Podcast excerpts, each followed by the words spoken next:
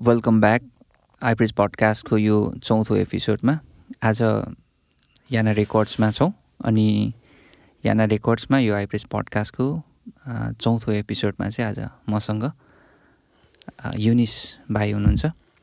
भाइलाई म स्वागत गर्न चाहन्छु। थ्याङ्क यू दा। के छ भाइ कस्तो चलिरहेछ दिनहरू? दिनहरू राम्रै भइरहेछ। आफू इङ्गेज भएको ठाउँहरूमा समय दिने यो अवसर पाइरहेको छु। र त्यहीँनिर आफ्नो इनपुट दिइरहेको छु। अहिले खाली समय छ त्यस कारणले गर्दाखेरि आफ्नो इनपुट दिने अवसर पाइरहेको छु।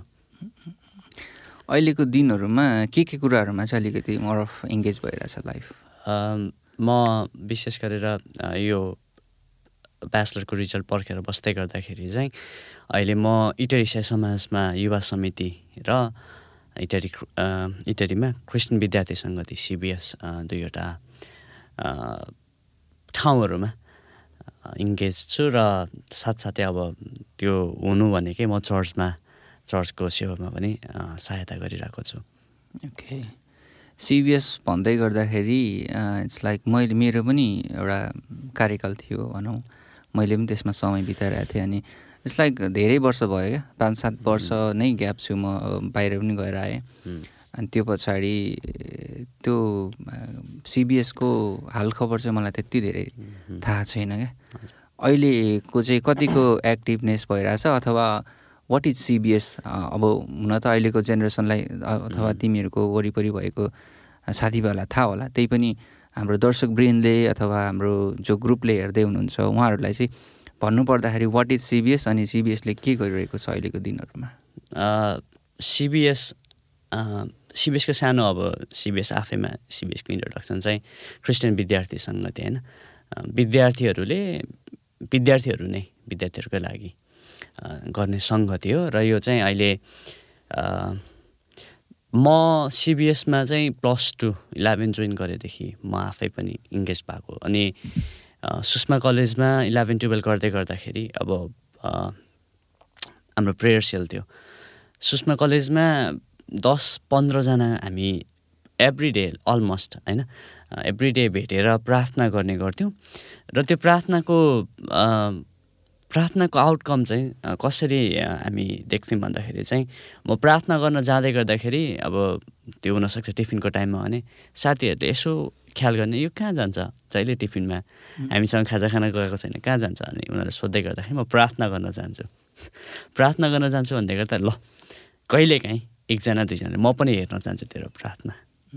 अनि मेरो साथीहरू त्यसरी आउँदाखेरि मैले म सिबिएसमा पनि थिएँ र प्रेयर सेलमा पनि भएको कारणले गर्दाखेरि मेरो प्रेयर सेलमा चाहिँ मैले के भनेको थिएँ भन्दाखेरि मेरो साथी आउँदाखेरि चाहिँ मेरो प्रेयर सेलको अरू तपाईँहरू जो प्रार्थना गर्नु तपाईँहरूले उहाँलाई प्रचार गर्नुहोस्। एउटा दुईवटा कुरा। अरूको साथी आउँदा म प्रचार गर्छु होइन? त्यसो गर्दाखेरि त्यो प्रार्थना गर्न आउने समयमा अब धेरै लामो त होइन। अब धेरै लामो गरेर टिफिन सकाएर फेरि आफू पनि भोकै बस्न मिल्दैन। त्यही भएर जस मेरो साथीलाई अरूले र अरूको साथीलाई अरूले प्रचार गर्ने गर्थ्यौँ। र अहिले अहिले त्यसपछि ब्याचलर गर्दै गर्दाखेरि कोसीमा पनि त्यही भयो। मैले त त्यसरी नै प्रिपेरेसन गरेँ र त्यो मेरो कलेजमा मात्र होइन।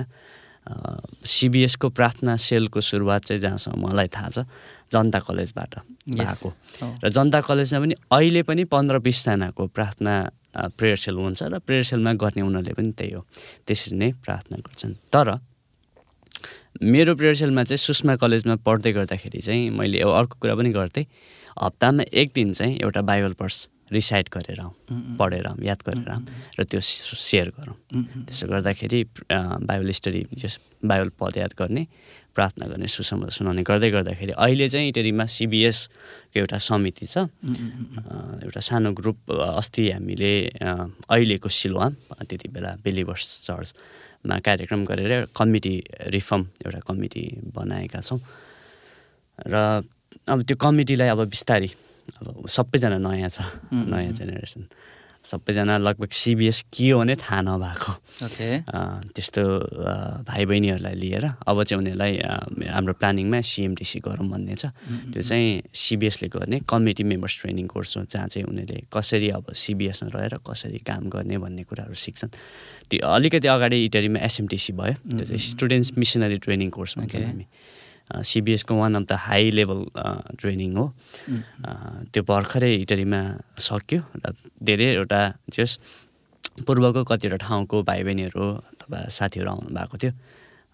राम्रोसँगले एसएमटिसी सक्यौँ र भावी योजनामा चाहिँ अब इटरीको चाहिँ इटरीको चाहिँ सिएमटिसी गर्ने योजना छ। सिएमटिसी पश्चात उनीहरू आफै एनर्जाइज भएर अब उनीहरूले सिबिएसलाई एक्टिभ गराउँछन्। भाइले यो कलेज जनता कलेजबाट स्टार्ट भएको भन्ने कुरामा मलाई म पनि एड गर्नु मन लाग्यो क्या। त्यो टाइममा हामीले पनि गरेको अब प्रकाश दाईद्वारा चाहिँ सुरुमा हामीले त्यो ट्रेनिङहरू लिए सिएमटिसी त्यस पछाडि एसएमटिसी कार्यक्रमहरू गरिसके पश्चात चाहिँ गौरव दाई अनि अनि उहाँहरूको थ्रुबाट चाहिँ हामीले चाहिँ जस जनता कलेजमा पनि सङ्गतिहरू हामी गर्थ्यौँ। टिफिन टाइममा त्यही पाइले भनेको ब्रेक टाइममा चाहिँ हामी गर्ने गर्थ्यौँ।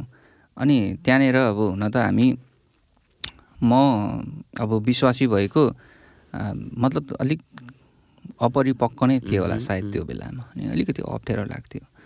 होइन प्रार्थना गर्नु अब आँखा चिम्लेर प्रार्थना गर्नु अब यत्तिकै मान्छेहरू हिँडिरहेको हुन्थ्यो होइन। त्यो खालको किसिमको फिलिङ्स थियो ममा अलिकति अड टाइपको त्यही पनि त्यो बेलाको जोस चाहिँ जब प्रभुमा हामी आयौँ अनि त्यो जोस अनि एक हामी चाहिँ एकजुट हुनुपर्छ युनिटी भएर काम गर्नुपर्छ अथवा सङ्गति गर्नुपर्छ भन्ने खालको त्यो एउटा जोस थियो क्या। अनि त्यो जोसले चाहिँ हामीलाई जोस फ्रिक्वेन्टली गरिराख्नको लागि सहायता गर्यो भनौँ न। अहिलेको जेनेरेसनमा अब तिमी त इङ्गेज भइरहेको छौ। अब कतिको एक्साइटेड अथवा कतिको त्यो च्यालेन्जेसहरू चाहिँ कतिको छ त यो चर्च मतलब चर्चभन्दा बाहिर अब क्लासमा अथवा कलेजमा सङ्गति गर्न प्रार्थना गर्न कतिको चाहिँ कम्फर्ट भइरहेछ? जनता कलेज अब हाम्रो यो प्रेयर सेल सिबिएस कुराकानी गर्दै गर्दा जनता कलेज चाहिँ सेन्टरमै पर्ने भयो इटरीमा चाहिँ। किनभने धेरैवटा कुरा त्यहाँबाट सुरु भयो र धेरैवटा कुरा त्यहाँ अझै पनि भइरहेको छ। किनभने त्यहाँ अलिकति इन्फर्मेसन दिन पनि सजिलो छ पब्लिक कलेज भएको कारणले गर्दाखेरि प्राइभेट कलेजहरूमा चाहिँ च्यालेन्ज छ।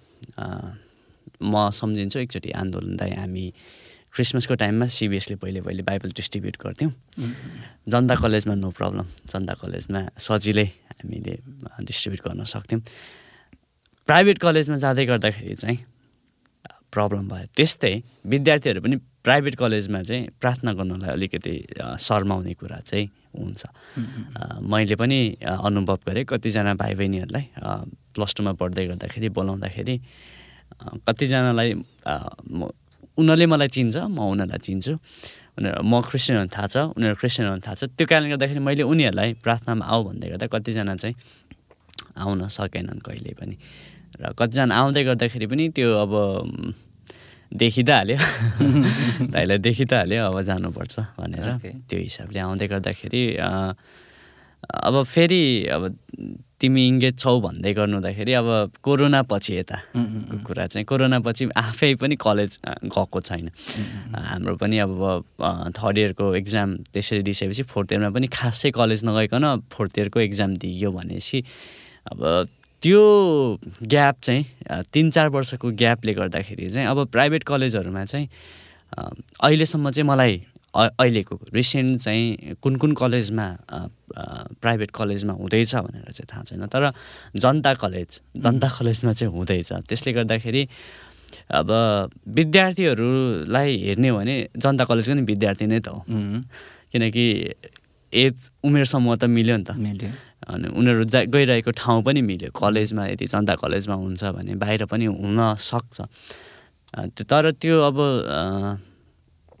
कतिजना चाहिँ थाहा नभएर पनि प्राइभेट कलेजमा सुरु नगरेको हुनसक्छ। कतिजना अब कतिचोटि मण्डलीहरूबाट सिबिएसको अब यस्तो कुराहरू अब सिबिएसको अहिले सङ्गतिहरू पनि कम छ।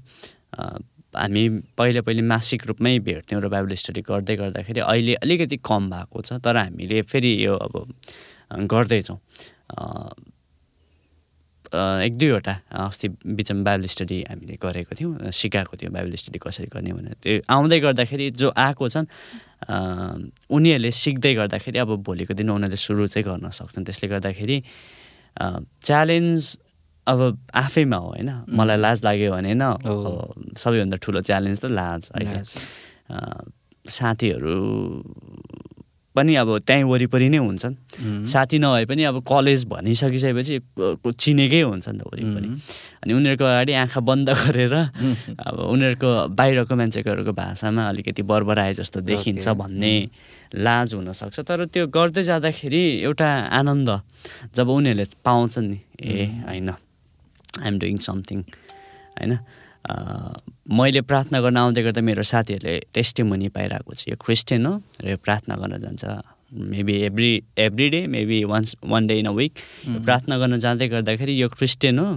के गर्दो रहेछन् त भनेर कतिजना साथीहरूको निम्ति टेस्टिमोनी भइरहेको हुनसक्छ भन्ने कुरा बुझ्दै गर्दाखेरि आनन्द आउँछ। यो लाजलाई चाहिँ विद्यार्थीहरूले भाइ बहिनीहरूले यो लाजलाई चाहिँ हटायो भने सजिलो हुन्छ प्रार्थनाको अभियसली पनि हामी प्रार्थनामा इन्क्लुड गर्छौँ अथवा त्यो सङ्गतिमा इन्क्लुड गर्ने कुराहरू चाहिँ जो बाइबल नपढ्नु हुने आ, साथीहरू हुनुहुन्छ।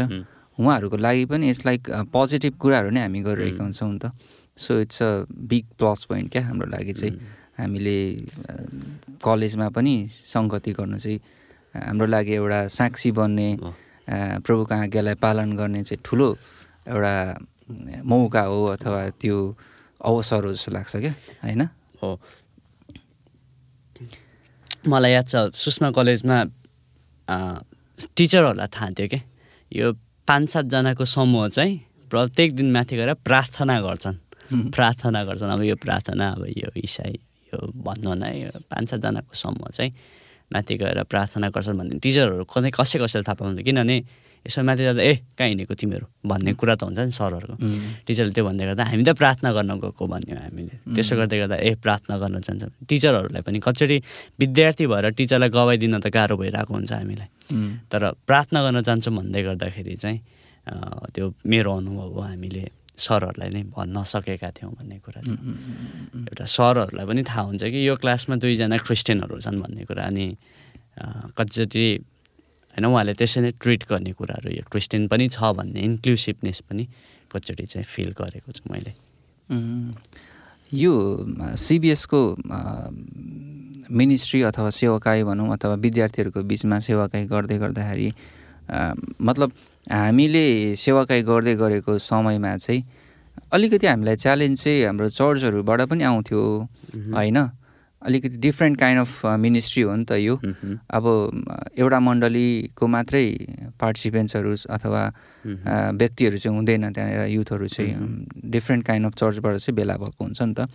अनि कतिवटा चर्चले पनि अब हुन्छ नि यो हुन त नेगेटिभ फ्याक्ट हो नेगेटिभ कुरा हो होइन? अब यसलाई मैले बढावा दिनु खोजेको चाहिँ होइन। तर अहिलेको सिनारियो चाहिँ के छ? कतिको त्यो अन्य चर्चको अब अगुवाजनहरूले चाहिँ कतिको बुझ्नु भएको छ? त्यो बेलामा चाहिँ अलिकति उहाँहरूले चाहिँ नगइदियोस् भन्ने खालको कुनै कुनै कुनै कुनै मण्डलीको अगुवाजनहरूबाट चाहिँ त्यस्तो खालको सेन्स चाहिँ हामीले बुझेका थियौँ हामीले गर्दै गर्दाखेरि चाहिँ होइन? अहिलेको सिनारियो चाहिँ के छ? अहिले त्यस्तो त सायद छैन होला किनभने यो हामी हाम्रो सङ्गतिहरूमा अहिले धेरैवटा मण्डलीहरूबाट सिबिएसको सङ्गतिमा चाहिँ धेरैवटा मण्डलीहरूबाट विद्यार्थीहरू आउने भइरहेकै छ अहिलेको रेकर्डमा। लास्ट टाइम हामीले वान डे प्रोग्राम गर्दै गर्दाखेरि हामीले सोचेभन्दा अलिक बेसी नै विद्यार्थीहरू भएको थियो। हामीले एउटा नम्बर हुन्छ भनेर सोच्दै गर्दाखेरि त्योभन्दा अलिकति बेसी नम्बर भएको थियो र हामी जब लेटर बाँड्न जाँदै गर्दाखेरि लेटर जब दिन्छौँ प्रायः हामीले लेटर पुर्याएको ठाउँहरूबाट विद्यार्थीहरू आउनु भएको छ भनेपछि सायद मण्डलीले यो बिचमा सिबिएस चाहिँ चर्चभन्दा बाहिर भन्दा पनि हाम्रै नानीहरूलाई कलेजमा गएर साक्षी हुने र साक्षी भएर उनीहरूको साथीहरूलाई हाम्रै मण्डलीमा ल्याउने भन्ने कुरा यदि मण्डलीहरूले बुझ्नु भएको हो कि त्यो बुझ्दै गर्दाखेरि त चर्चलाई गाह्रो नपर्नु पर्ने हो। किनभने एउटा एउटा सानो उदाहरण मैले भन्ने गर्छु कि। भन्नाले एउटा सानो मेरो आफ्नो सोचाइ हो यो सबैजनाले यस्तै सोच्नुहुन्छ भन्ने छैन। त्यो कतिचोटि चर्चले यदि जवानहरूलाई विद्यार्थीहरूलाई सङ्गतिहरूमा अब समाजको होस् सिबिएसको होस् अथवा अरू कुनै भन्दा सबैतिर पनि होइन। चर्चले त्यो कुरा त बुझेरै पठाउनुहुन्छ। पठाउँदै पठाउने कुरामा रोक्दै गऱ्यो भने चाहिँ जवान त जाने नै हो। कतै न कतै त। इङ्गेज किनकि यो एजमा त काहीँ न काहीँ इङ्गेज हुनै भन्ने लाग्छ हामीलाई। अनि उनीहरू कहाँ इङ्गेज हुन्छ नि त? सङ्गतिहरूमा रोक्ने हो। समाजमा अथवा सिबिएसमा अथवा कुनै एउटा राम्रो ठाउँ जहाँ सङ्गति हुन्छ। उनीहरूको उमेर समूहको साथीहरूसँग भेट हुन्छ र जहाँ सिक्न पाउँछन्। त्यहाँ त्यहाँ जानबाट चर्चले रोक्ने हो भने यो एजमा त उनीहरू इङ्गेज हुने नै हुने हो। युथ भने त हामी हामीसँग एउटा पा एउटा क्यापेबिलिटी एउटा जाँगर एउटा जोस हामी यो काहीँ न काहीँ इन अ सेन्स सो गरौँ न इन अ सेन्स यसलाई युज गरौँ न भन्ने लाग्दै गर्दाखेरि उनीहरूले कहाँ गएर युज गर्छन् त? अनि त्यसले गर्दाखेरि सङ्गतिमा जानु रोक्दै गर्दाखेरि अर्कोतिर उनीहरूले आफ्नो स्ट्रेङ्थलाई युज गर्यो भने चर्चलाई फाइदा हुन्छ कि घाटा हुन्छ भन्ने कुरा अहिलेको दिनमा सायद चर्चहरूले बुझेको छ जस्तो मलाई लाग्छ। यस त्यो बेलामा चाहिँ हामीलाई अलिकति काहीँ न काहीँबाट त्यस्तो खालको सेन्स चाहिँ हामीले पाएका थियौँ। तर ओभरअल अहिलेको यो अहिले अहिलेसम्म आइपुग्दाखेरि यो कुराहरू छैन भन्ने कुराहरू थाहा पाउँदा चाहिँ मलाई खुसी नयाँ र चेन्ज भन्ने कुरामा ह्युमन मान्छे नै डराउँछ भन्ने अथवा भनौँ न त्यो एउटा सेन्स नै फरक हुन्छ यदि कुनै नयाँ कुरा आउँदैछ भने चाहिँ अलिकति रेसिस्टेन्स एकछिनै पर्खेर हेरौँ है त। यो कस्तो हुन्छ यसको रिजल्ट के हुन्छ भन्ने कुरा पर्खेर हेरौँ भन्ने मान्छेको स्वभाव नै हो त्यसले गर्दाखेरि। सायद रिसेन्टली रिसेन्टली हामी अब हुन त सिबिएसभित्रै बसेर गफ गरिरहेको छौँ हामी अरू अरू टपिकहरू पनि छिर्नेछौँ। रिसेन्टली एसएमटिसी भएको थियो होइन कस्तो कस्तो के रह्यो त्यसमा चाहिँ? एसएमटिसी यसपालि अब मैले सायद भन्न मिल्छ होला किनकि सकिसकेको छ। सकिसके गरिसकेको कुरा हो नि त। धेरैवटा ठाउँहरूबाट यसपालि अब त यो अघि तपाईँले चर्चको कुरा पनि जोड्नुभयो सिबिएससँग धेरैजना पास्टरहरूले आफ्नो नानीहरूलाई पठाउनु भएको छ। भनेपछि पास्टरहरूले नै आफ्नो नानीहरू नै सिबिएसको ट्रेनिङमा जाओस् सिबिएसको सङ्गतिमा जाओस् भन्दै गर्दाखेरि एउटा प्याराडाइम सिफ्ट अथवा एउटा सोच्ने कुरा नै सिफ्ट भएको जस्तो अथवा पुरै नभए पनि जस्ट कतिवटा ठाउँमा चेन्ज भयो जस्तो त एउटा कुरा त त्यसले पनि देखाउँछ। धेरैजना चाहिँ पास्टरकै छोरा वा छोरीहरू हुनुहुन्थ्यो एउटा एउटा कुरा। र एसएमटिसी आफैमा यसपालि राम्रो भयो किनभने यसपालिको टिचर। अब भन्नाले अरू सबैजना अब त्यस एसएमटिसी आफैमा एउटा हेभी ट्रेनिङ नै हो। त्यसमाथि पनि हाम्रो पिए थोमस सर आउनुभएको थियो यसपालि। र उहाँले जस विद्यार्थीहरूलाई राम्रैसँगले सिकाउनु भएको छ र इटरीबाट एक्ज्याक्टली त्यो नम्बर चाहिँ मैले बिर्सेँ तर म यसो मान्छे चाहिँ सम्झिन सक्छु को को थियो भनेर। जस जस भाइ बहिनीहरू बस्दै गर्दाखेरि उनीहरूसँग मैले पछि पनि जस कस्तो भयो एसएमटिसी कस्तो भयो त्यसपछि जीवन कस्तो हुँदैछ भनेर जस कतिजनासँग कुराकानी गरिरहेको छ जस राम्रै भएको छ। कतिजनाले भिजिबल त्यो कन्सिक्वेन्स अथवा रिजल्ट के छ भन्दाखेरि कतिजना बाइबल पढ्नलाई इन्ट्रेस्टेड भएको कि? त्योभन्दा अगाडि पनि पढ्दै त गरेको तर त्यो बाइबललाई एउटा पढ्ने अरू कुनै किताब जस्तो हेर्दै गर्नुभन्दा पनि अब चाहिँ बाइबल अध्ययन गर्ने भएको त्यस खोज्ने भएको जस्तो त देखिरहेको छ र सिबिएस प्रति पनि कतिजना एक्साइटेड भएको छ एसएमटिसी पश्चात त्योभन्दा अगाडि त्यस्तो धेरै जस नआउँदै गरेको मान्छे पनि एसएमटिसी आइसकेपछि ए सिबिएसको सङ्गतिमा चाहिँ यस्तो कुरा सिक्न पाइने रहेछ भनेर सिबिएसप्रति एक्साइटेड भएको त छ। ओके के छ हाम्रो टाइम हेर त? कति भयो? दस मिनट अझै? म पनि यहाँ टाइमर सेट गर्नु पऱ्यो ठिक छ। हुन्छ हामीले अब ठिक छ। हामीले सिबिएसलाई अलिकति अब सम्झ्यौँ। किनभने म पनि अलिकति सिबिएसमा सङ्गति गरिसकेको भएका भएको कारणले गर्दाखेरि अलिकति धेरै कुराकानी गऱ्यो ठिक छ। त्यसको सिबिएसको अलावा अघि नै भाइले भनिसक्नु भएको छ कि समाजको को अध्यक्षता पनि गरिराख्नु भएको छ। होइन? युवा समितिमा। कस्तो के छ अहिलेको युवाको आफ्टर कोभिड विशेष गरी होइन? कोभिडमा त लगभग सबै कुराहरू थिएन नै होइन? आफ्टर कोभिड अहिलेको युथहरू चाहिँ कतिको सङ्गतिमा एक्टिभ हुनुहुन्छ अथवा के गरिराख्नु भएको छ अहिले युथहरूले? अब कोभिडको समयदेखि नै अब सबैतिर चर्चमा होस् एजुकेसन सेक्टर स्कुल कलेजमा होस् काम पनि होइन वर्क फ्रम होम सुरु भयो। जस सबै कुराहरूमा एक खालको त्यो चेन्ज आउँदै गर्दाखेरि जस पहिले सम्झिनै पर्छ हामीभन्दा अगाडि जुन समिति हुनुहुन्थ्यो उहाँले ट्राई गर्नुभयो जस कोभिडमा पनि युथ सङ्गति गर्नलाई र कतिवटा सङ्गति अनलाइनबाट भयो। र त्यसमा पनि अलिकति युथहरूलाई जोड्ने त उहाँले कोसिस गर्नुभयो। अब कोभिड पछि जब जस धेरै गाह्रो गरेर कोभिड पछि चाहिँ जस निकै सङ्घर्ष गरेर युवा समिति किनकि कोभिड पछि चाहिँ कोभिडको बिचतिरै बिचतिर भन्दा पनि जस कोभिड सकिन सकिन लाग्दाखेरि र त्यो बिचमा कमिटी विघटन भयो। युवा समितिको कमिटी विघटन भयो र खातापाता सहित सबै कुरा मलाई जिम्मा लगाइसकेपछि म एक्लै। अब त्यो एक खालको इन्फर्मल मिटिङले त्यसो गरेपछि अब पुरानो समितिलाई अब ल गर न भन्ने पनि अवस्था रहेन र नयाँ कमिटी त छँदै छैन एक्लै वान मेन त्यसो गर्दाखेरि एकदमै कतिजना जस मनिष भाइ मनिष भाइले बिचमा जस मसँग धेरै कुराहरूमा मनिष भाइले सहायता गर्नुभयो र जस मनिष म मिलेर र कतिजनासँग जस धेरैचोटि मिटिङहरू गरेर जस पर्सनल्ली अब चर्चलाई अब बोलाम कसरी बोलाम? सङ्गति नै छैन। युथ सङ्गति नै छैन। अब बोलाम कसले बोलाम? समिति नै छैन। समिति नै बनाउनलाई पनि त सङ्गति चाहियो। सङ्गति गर्नलाई पनि समिति चाहियो। भएको अवस्थामा जे होस् एउटा आफ जे होस् अधिवेशन गरेर सङ्घ एउटा कमिटी बनाएपछि त्यस पश्चात चाहिँ फेरि अब राम्रो टिम आएको छ अहिले युवा समितिमा जे होस् सबैजना एक्साइटेड नै हुनुहुन्छ। त्यसपछि हामीले सङ्गतिहरू गरिरहेको छौँ। युथ पार्टिसिपेन्टको नम्बर पनि सोचेको भन्दा कुनै ठाउँमा एकदमै त्यो अनएक्सपेक्टेड नम्बर पनि भएको छ। कति ठाउँमा जो सङ्गतिभन्दा अगाडि मैले सम्झिन्छु। सङ्गतिभन्दा अगाडि मलाई खबर के अरे फोन गरेर कतिजना हुन्छ होला आज सङ्गतिमा चर्च सोध्दै गर्दा मैले तिस पैँतिस भन्ने ठाउँमा सत्तरीजना असीजना भएको छ। होइन। मैले एक्सपेक्टेसन चाहिँ तिस चालिस गर्दै गर्दाखेरि सत्तरी असी हुँदै गर्दाखेरि ओ भइरहेको जस्तो। फेरि कति ठाउँमा ल आज चाहिँ हुन्छ होला। अब युथ सङ्गतिमा प्रायः सधैँ यस्तै हो किनकि युथ भन्ने नम्बरै युथ भन्ने यो एज नै त्यस्तो हो। मुभेबल एज होइन?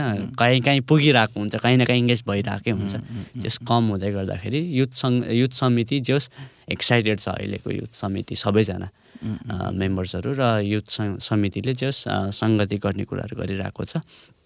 र अरू अरू जस वर्ष वार्षिक प्लानिङहरूमा भएको कतिवटा कार्यक्रम हामीले गरेका छौँ अझै गर्दैछौँ आउने दिनहरूमा। ठिक छ। अहिले अब के कुरामा चाहिँ अलिकति हुन त सबै नै अब विशेष गरी आफ्नो चर्चहरूमा व्यस्तता हुने कुरा त भइ नै गयो। त्यसको अलावा समाजको युथहरू चाहिँ मिलिकन गर्ने प्लानिङहरू चाहिँ के कस्तोहरू भइरहेछ? प्रोग्रामहरू चाहिँ कसरी डिजाइन गरिरहेछ युथ एउटा युथको सङ्गतिले चाहिँ? यो अधिवेशन सके पश्चात हामीले यो वर्षको लागि एक वर्ष प्लानिङ गऱ्यौँ र जसमा एघार बाह्रवटा कार्यक्रम छन् जसमा कतिवटा कार्यक्रम इन्टरनल जस यो सङ्गतिभित्र गर्ने छ अनि कतिवटा बाहिर गर्ने छ। अब के गर्ने भन्ने कुरामा आउनुभन्दा अगाडि अब अलिकति के गऱ्यौँ भनेर पनि भनौँ। यसपालि मेरो अलिकति विद्यार्थीसँग रिलेटेड आफै पनि रिलेटेड भएर चाहिँ प्रत्येक स्कुल लेभलको अथवा कलेजको इलेभेन टुवेल्भ एसएलसी जब रिजल्ट आउँछ उनीहरूलाई सम्मान गर्ने चाहिँ गरिरहेको छौँ एक दुईवटा एउटा भयो। र अर्को चाहिँ अब रिसेन्टली हामीले गरेको र आफैलाई पनि यसो ए यो चाहिँ गरियो है भन्ने जस्तो लागेको चाहिँ इटरी बजार सरसफाइ कार्यक्रम हो जुन चाहिँ एउटा सक्सेसफुल प्रोग्राम भयो। सोचेको भन्दा राम्रो भयो। त्यो हिसाबले चर्चहरूको पार्टिसिपेन्ट्स एकदमै राम्रो उहाँहरूले हो। यो युवाहरूले चाहिँ यस्तै काम गर्नुपर्छ भन्नलाई पनि हो। सायद उहाँले जस हामीले जसरी एक्सपेक्ट गरेका थियौँ जसरी प्रार्थना गरेका थियौँ त्यसरी नै चर्चहरू एकदमै उत्साहित भएर सहभागी भइदिनु भयो। अबको दिनहरूमा युवा समितिले चाहिँ अब अहिले रिसेन्टली मैले अलिकति समय स्पेन्ड गरिरहेको सोच्नलाई प्लानिङ गर्नलाई चाहिँ हाम्रो यो वर्षको प्लानिङमा चाहिँ कम्बाइन युथ सङ्गति छ। मैले अधिवेशनकै बेलामा त्यो भनेको थिएँ कि अब इटरीले चाहिँ एउटा लिडिङ भूमिका खेल्छ पूर्वमा। अरू समाजहरूलाई पनि इटरीभित्र मात्रै होइन अरू समाजहरूलाई पनि एउटा लिडिङ भूमिका कसरी भन्दाखेरि यसपालि हामी जतिवटा सक्छौँ धेरैवटा।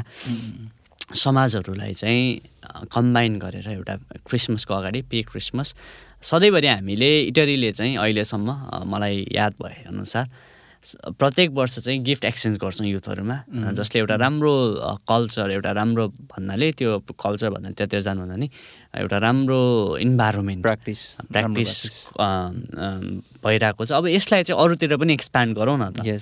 सबैसँग भनेर पाँच सातवटा दसवटा अब कतिवटा सकिन्छ। यु इसाई समाजको युवा समितिहरूलाई चाहिँ एक ठाउँमा लिएर एउटा combined gift exchange pre Christmas programme गर्दैछौँ। त्यसमा चाहिँ मेरो अलिकति मेरो समिति म आफै पनि इङ्गेज भइरहेको छु। त्यो बाहेक अब हुन त पहिला पहिला मतलब हामी एक्टिभ हुँदै गर्दाखेरि थुप्रै किसिमको म्युजिकल सोजहरू कन्सर्टहरू अनि फुटबल टुर्नामेन्टहरू पनि हुने गर्थ्यो होइन?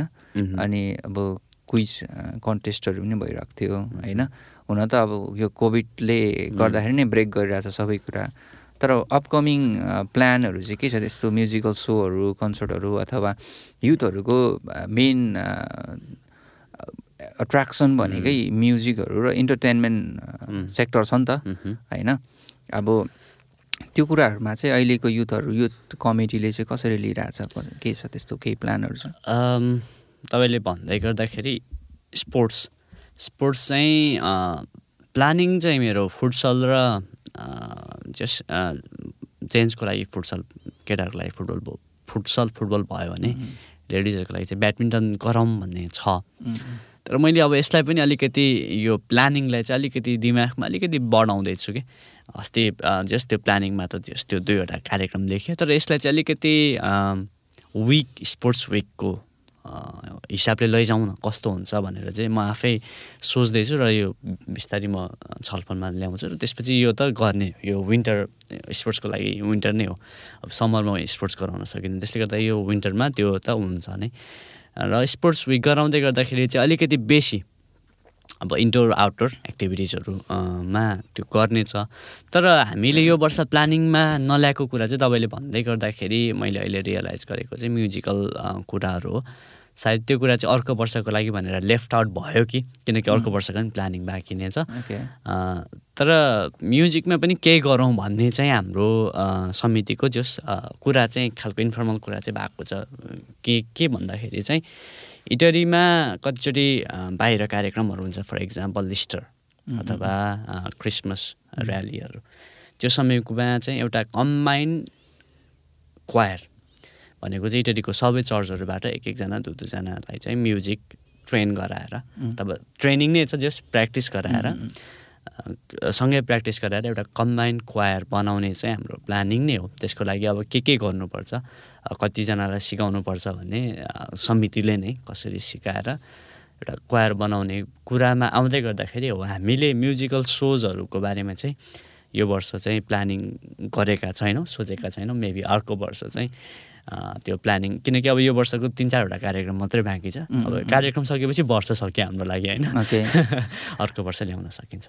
यो म्युजिकल कुरा मैले चाहिँ किन उठाएँ भन्दाखेरि अब पहिला चाहिँ जुन समयमा अलिकति हामी भाइहरूको एजमा हुँदै गर्दाखेरि हामी अलिकति एक्टिभली सेवाकाईमा अथवा मतलब सङ्गतिमा होमिनुको कारण चाहिँ त्यो म्युजिक थियो क्या।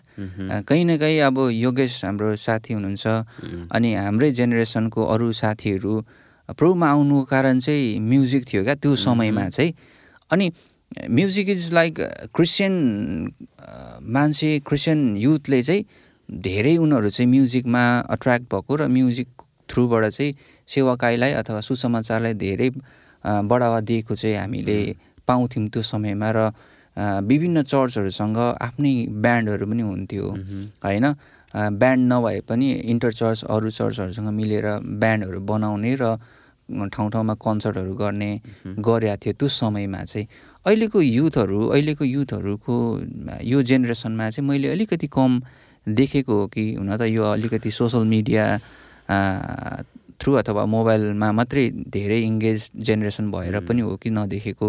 के छ अहिले भाइले युथहरूको बिचमा सेवाकाई गर्दै गर्दाखेरि म्युजिकल ब्यान्डहरू अथवा चर्चहरूसँग कतिको छ जस्तो लाग्छ? छुट्टै किसिमको गीतहरू प्रडक्सन गर्ने यस्ता कुराहरू म्युजिक थ्रुबाट सेवाकाई गर्ने युथहरू चाहिँ कतिको छ? जमात चाहिँ। सायद त्यो एकदमै कम छ किनभने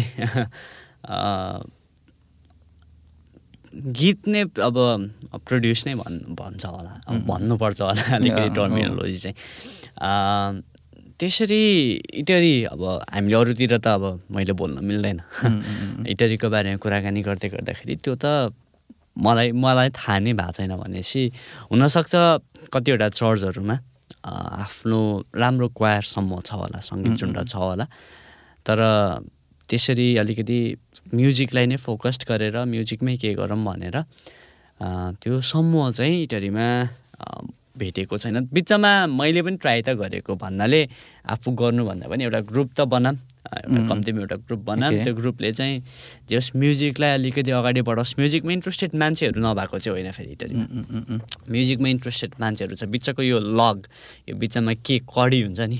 यो कडी सायद हामीले बनाउन सकेनौँ होला।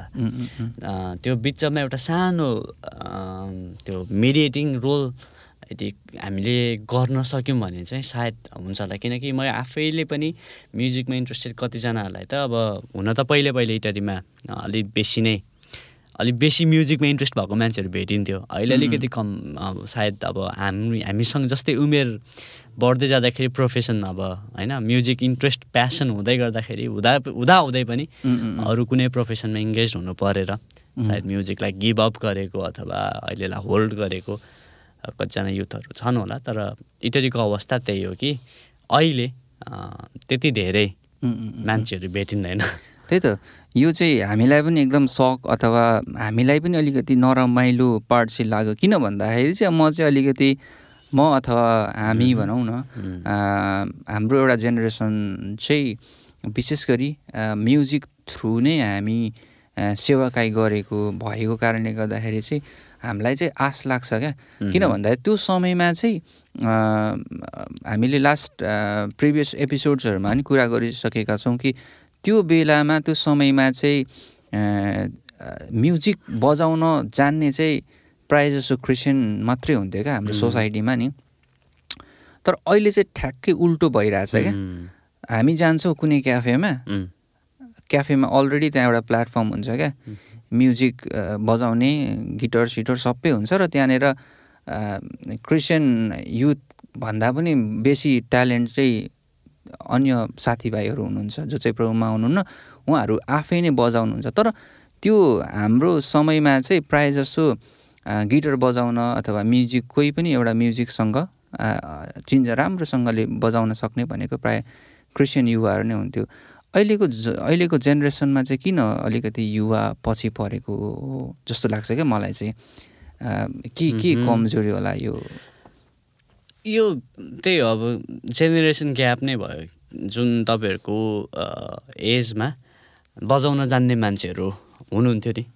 उहाँहरूले मेबी आफ्नो ट्यालेन्ट अब आफू अरूतिर इक्जाम्पल लाइक सबैजना कुनै न कुनै एउटा समयमा त यो म्युजिकलाई छोडेर केही समय त केही न केहीमा इङ्गेज हुनु परेछ त्यो बिचमा आफ्नो ट्यालेन्ट आउने भाइ बहिनीहरूलाई डेलिभर अथवा त्यसलाई ट्रान्सपोर्ट के भन्ने हो त्यसलाई जस दिन नसकेर मेबी त्यो एउटा सर्टेज आयो। किनकि अब सबैजना नयाँ भइसकेपछि त छैन नि त अब केही पाएको छैन।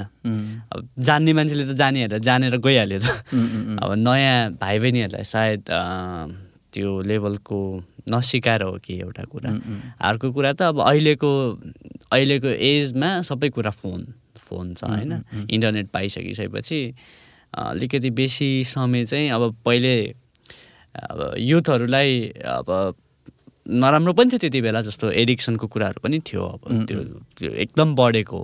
तर सँगसँगै यदि एडिक्सनमा छैन भने युथ केमा छ भन्दाखेरि दुई तिनवटा कुरा। स्पोर्ट्स फुटबलमा अथवा म्युजिकमा। समय बेसी स्पेन्ड गर्थ्यो। अब अहिलेको युथहरू चाहिँ अब समय छ भने स्पेन्ड केमा हुन्छ? फोनमै हुन्छ। र सायद अब यही हो जेनेरेसन ग्याप भएर सिकाउन नसकेर इन्ट्रेस्ट कम र इन्टरनेट बे बढी भयो कि। ठिक छ। यो म्युजिक सेक्टरमा पनि अलिकति युथहरूले अलिकति चासो देखाएर अलिकति राम्रो राम्रो गीतहरू प्रड्युस गर्ने र आफै मण्डलीभित्रै पनि अथवा युवा समितिकै थ्रुबाट पनि एउटा म्युजिकहरू प्रडक्सन सुसमाचारीय गीतहरू बनाएर चाहिँ अगाडि ल्याउनु पर्ने चाहिँ अहिलेको समयमा मलाई लाग्छ होइन? एड्रिन एड्रिन देवानहरू हुनुहुन्छ श्याम साउनहरू हुनुहुन्छ र अन्य उता सिक्किमतिरको आर्टिस्टहरूले नै प्र प्रणय खालिङहरू उहाँहरूलाई फलो गर्ने चाहिँ हाम्रै लोकल चर्चको अरू आर्टिस्टहरू अथवा म्युजिक साथीहरूले पनि एउटा ब्यान्ड बनाएर अथवा कसरी हुन्छ म्युजिक सेक्टर पनि सेवाकाईलाई अगाडि बढाउनुपर्छ कि? जस्तो चाहिँ मलाई लाग्छ। चर्चमा म्युजिक नभए पनि नहुने फेरि होइन? अब हामी कोरस भजन आराधनामा म्युजिक गीतहरू नै हामी युज गर्छौँ। सायद चर्चभित्र अहिले फेरि अलिकति बेसी चाहिँ चर्चभित्र मात्र इङ्गेज भएको हो कि? बा चर्चहरूले अब यो म्युजिकमा चाहिँ अलिकति कन्ट्रोल गरेर म्युजिक यदि म्युजिसियनहरू भयो भने बिग्रिन्छ। भन्ने त्यो तरिकाले। तर पनि त्यही हो अब मैले देखेको त अब मलाई थाहा भएन त्यो म्युजिक किन क्याप छ भन्ने कुरा। तर मैले जस हामीले प्लानिङमा त ल्याएको यो वर्ष नभए पनि अर्को वर्षमा चाहिँ एउटा जस टिम चाहिँ कम्तीमा इटरमा स्टा इस्ट्याब्लिस अथवा स्टार्ट होस् जसले चाहिँ म्युजिकल कुराहरूको जिम्मा लियोस् कुनै पनि बाहिरको इभेन्टमा चर्चभित्रको इभेन्ट त चर्चले गरिहाल्छ। तर चर्चदेखि बाहिर इभेन्ट गर्नु पर्दाखेरि कुनै पनि त्यसमा चाहिँ त्यो ग्रुपलाई अगाडि बढाउने चाहिँ हाम्रो प्लानिङमा छ। ठिक छ। अघि भर्खर भाइले जोडेको कुरा कम्बाइन जुन अब अपकमिङ यो क्रिसमसभन्दा अगाडि गर्ने प्रोग्राम छन् त्यसको चाहिँ अलिकति भिजन हामीले बुझ्न पायौँ भने होइन? हुन त यो कम्प्लिट डिजाइन भइसकेको छैन अघि मैले अफलाइनमा कुरा गर्दै गर्दाखेरि। त्यही पनि भाइको साइडबाट अथवा यो इटरीको युथ कमिटीको साइडबाट देखेको भिजन चाहिँ के हो? एक्ज्याक्ट के हो यस यसको आउटपुट चाहिँ के हुन अ, मैले अहिले भिजन यो हो भनेर भन्दैन किनभने आज भरे मात्रै यसको मिटिङ हुँदैछ भन्नाले अब म अरू कुरा त गर्न सक्छु तर यो program what how when where यो डब्लुएच क्वेसनमा अब यो डब्लुएच क्वेसनको एन्सर भरेपछि एउटा अफिसियल्ली सबै सबैतिरको एउटै एन्सर जतिजना कम्बाइन यो युथ प्रोग्राममा अथवा यो सङ्गतिमा आउनुहुन्छ उहाँहरू सबै समाजको एउटै एन्सर चाहिँ भरेदेखि हुन्छ। तर पनि अ, यो भिजनलाई जस बर्थ अथवा जन्म दिने चाहिँ इटरिसिया समाज अब अहिलेसम्म चाहिँ। किनभने हामीले वार्षिक प्लानिङमा राखेर अरूसँग इन्फर्मल्ली कतिचोटि कुरा मैले जस व्यक्तिगत रूपमा समाजको अध्यक्ष सचिवहरूसँग गर्दै गर्दा ए राम्रो छ यो गर्नुपर्छ भनेर भनेको भन्नुभएको कारणले गर्दाखेरि चाहिँ अब अहिले चाहिँ लगभग मैले सम्झिन सक्ने भनेको विराटनगर बरा क्षेत्र बेलबारी सुन्दर हरेचा इटरी अनि सुन्दर हरेचाको सचिव रविन पोयाल।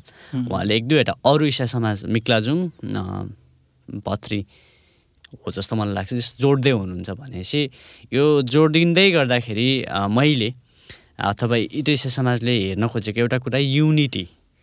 समाजहरूभित्र समाजको युवा समितिहरूबाट भित्र युनिटी कतिको छ? किनकि हामी अब हामी पूर्वमा छौँ यो हाम्रो वरिपरिको क्षेत्र हो नि। विराटनगर हामी कचोटि पुग्छौँ धरान हामी कचोटि पुग्छौँ बरा क्षेत्र। चतरा बेलबारी सुन्दरराज हामी कचोटि पुग्छौँ। पुग्दै गर्दाखेरि हामी कतिचोटि नचिनेर पनि क्रिस्चियन युथहरूसँग भेटेको हुन्छ तर क्रिस्चियन भनेर थाहा हुँदैन। भनेपछि एउटा एउटा एउटा शब्द प्लेटफर्म अब कतिको ठिक हुन्छ मलाई थाहा भएन तर एउटा सँगै आएर सङ्गति गरिसकेपछि ए मैले त तपाईँलाई युथ सङ्गतिमा देखेको थिएँ नि त। भन्ने पनि कम्तीमा एउटा ठाउँ होस् न। र युथहरूलाई इटलीको युथहरूलाई के लागोस् भन्दाखेरि ए हामी जस्तै सङ्गति गर्नलाई त बेलबारीमा पनि छ नि त साथीहरू। युथहरू छ नि त होइन? अनि यु इटलीको सङ्गतिको फ्लेभर कस्तो छ? बेलबारीको सङ्गतिको फ्लेभर कस्तो छ? यो एउटा एउटा फ्लेभरफुल सङ्गति होस्। भन्नाले अब त्यो शब्द गलत नजाओस् फ्लेभर भन्दै गर्दाखेरि। तर मैले भन्न खोजेको चाहिँ हामी मिठासमा सङ्गति गर्दैछौँ होइन? त्यो मिठास हामी बाँड्न चाहन्छौँ र अरूतिरबाट पनि सिक्न चाहन्छौँ र मैले अलिकति देखेको कुरा चाहिँ के भन्दाखेरि यो युवा समितिहरू चाहिँ कतिचोटि हामी हाम्रै एजको छौँ नि त। हामी बिच पनि एउटा युवा समिति बिच पनि एउटा कोलाबोरेसन अथवा एउटा जस होस् जसले चाहिँ म इटरीले यो कुरा गर्दैछ है? यो कुरा तपाईँहरूले पनि यो हामीले राम्रो गऱ्यौँ। अथवा एक्जाम्पल अहिले इटरी युथ सङ्गतिमा चाहिँ हामी एक दुईवटा नयाँ कुराहरू गर्छौँ जुन कुरा चाहिँ यही वर्षदेखि मात्रै लागु भयो। इक्जाम्पलको लागि पुरानो करार पाठ गर्ने नयाँ करार पाठ गर्ने र एउटा चाहिँ कन्ठस्थ पद लिएर आउने। यसो गर्दा तिनवटा अरू मण्डलीलाई हामीले एक्साइट गरेर इङ्गेज गर्न सक्यौँ। यो कुरा इटलीमा राम्रो भइरहेको छ नि वाइ नट विराटनगरमा पनि यदि उहाँहरूलाई राम्रो लाग्यो भने सुरु गर्न सक्नुहुन्छ नि त। यो बाँड्ने पनि एउटा ठाउँ होस् न। भनेर जस यो एउटा चाहिँ अलिकति र भोलि भोलिको दिनमा पनि यो कन्टिन्युस भन्नको लागि चाहिँ यो मैले यो इटरीले हामीले गरौँ भन्ने योजना ल्याएको एकदमै राम्रो योजना। यो लास्ट एपिसोडमा हामीले युनिटी चर्चहरूभित्र चाहिँ अलिकति युनिटी छैन र समाजमा पनि अलिकति हामीलाई काम गर्न गाह्रो भइरहेछ भन्ने खालको हामीले जिज्ञासा अथवा हाम्रो कुराकानीमा आएको थियो यो इस्यु चाहिँ। अनि अहिलेको युथहरूलाई चाहिँ यो कतिको यो च्यालेन्ज भइरहेछ? चर्च त विभिन्न किसिमको सेवाकाईमा छन् त आफ्नै एउटा सेवा सेवा गर्ने शैलीहरू छ होइन? युथ सङ्गति हुँदै गर्दाखेरि त्यो शैलीको कारणले गर्दाखेरि अथवा डक्ट्रिनको कारणले गर्दाखेरि कतिको चाहिँ समाजमा मिलेर काम गर्नको लागि चाहिँ समस्या भइरहेछ अथवा कम्प्लिमेन्ट दिइरहेको छ? मैले तपाईँले भन्दै गर्दाखेरि विचार गरेको चाहिँ यो चर्च प्र्याक्टिसको कारणले गर्दाखेरि हुन्छ। फर इक्जाम्पल अब यो सायद भन्न मिल्छ होला। एजी चर्चको सङ्गति गर्ने प्र्याक्टिस तरिका र पेन्टिकोस्ट अथवा ब्याप्टिस्ट चर्चले सङ्गति गर्ने तरिका क्यारिस्मेटिक कुनै एउटा चर्चले गर्ने तरिका अथवा अर्को एउटा कुनै पनि एउटा चर्चले सङ्गति गर्ने तरिका अलिकति फरक छ। त्यसले त्यसको लागि चाहिँ हामीले के गरेका छौँ? इटरिया भन्दाखेरि चाहिँ कम्बाइन युथ सङ्गतिको चाहिँ फर्मेट यो हो। यो फर्मेटमा हामी गर्छौँ समय यो हो यति समयमा हामी गर्छौँ। र वचन बोल्नलाई अब मेन कुरा त अब डक्ट्रिनको कुराले गर्दै गर्दाखेरि अथवा यो चर्चहरूले स्वीकार गर्न नसक्ने कुरा गर्दै गर्दाखेरि वचन वचन कसले बोल्छ वचन कस्तो बोल्छ भन्ने कुराले हुन्छ। त्यसले गर्दाखेरि मैले अथवा हामी इटरीले चाहिँ यो वर्ष चाहिँ सकेसम्म होइन एकदम कम्पलसरी नै हामी वचन बोल्नको लागि चाहिँ पास्टरहरूलाई पास्टरलाई मात्रै बोलाउने हामीले निर्णय गरेका छौँ भन्नुको मतलब पास्टरलाई बोलाइसक्दाखेरि उहाँहरू यदि समाजभित्र हुनुहुन्छ भने त उहाँले समाजमा पच्ने कुरा नै गर्नुहुन्छ। हामीले बाहिरबाट बोलायौँ भने मात्रै अब उहाँ एक दिन आएर बोलेर जाने हो त्यस कारणले गर्दाखेरि अब यहाँको लोकल अवस्था कस्तो छ त्यो पनि थाहा हुँदैन।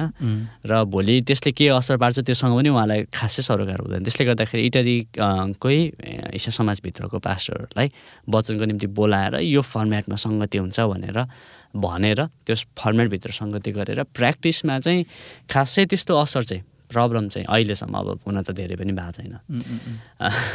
त्यो भएर प्रब्लम त छैन भएको छैन तर जस प्रब्लम हुन्छ समाजमा प्रब्लम हुन्छ तर प्रब्लमको सोल्युसन पनि हामीले खोज्नुपर्छ होइन? प्रब्लम छ भन्दैमा डराएर अब त्यो नगर्ने भन्दा पनि प्रब्लमलाई यसरी सल्भ गरौँ न भनेर जानुपर्छ भन्ने चाहिँ मलाई लाग्छ। त्यसले गर्दाखेरि इटरीले गरेको चाहिँ फर्मेट छ।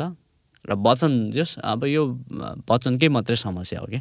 वचन कस्तो ल्याउँछ भन्ने समस्या त्यसले गर्दाखेरि पास्टरहरूलाई वचन बोल्न बोलाउँदै गर्दाखेरि एउटा परिपक्व नै म्यासेज आउँछ। र त्यसले खासै चर्चलाई डिभाइड गर्छ जस्तो मलाई लाग्दैन। ओके। जस्तै अघि भर्खर सुरुमै कुरा आएको थियो अनि जुन सरसफाइ कार्यक्रम रिसेन्टली भएको थियो अन्त त्यसमा म पनि आएको थिएँ। अनि इट्स लाइक एकदमै राम्रो एउटा इक्जाम्पल सेट भयो क्या।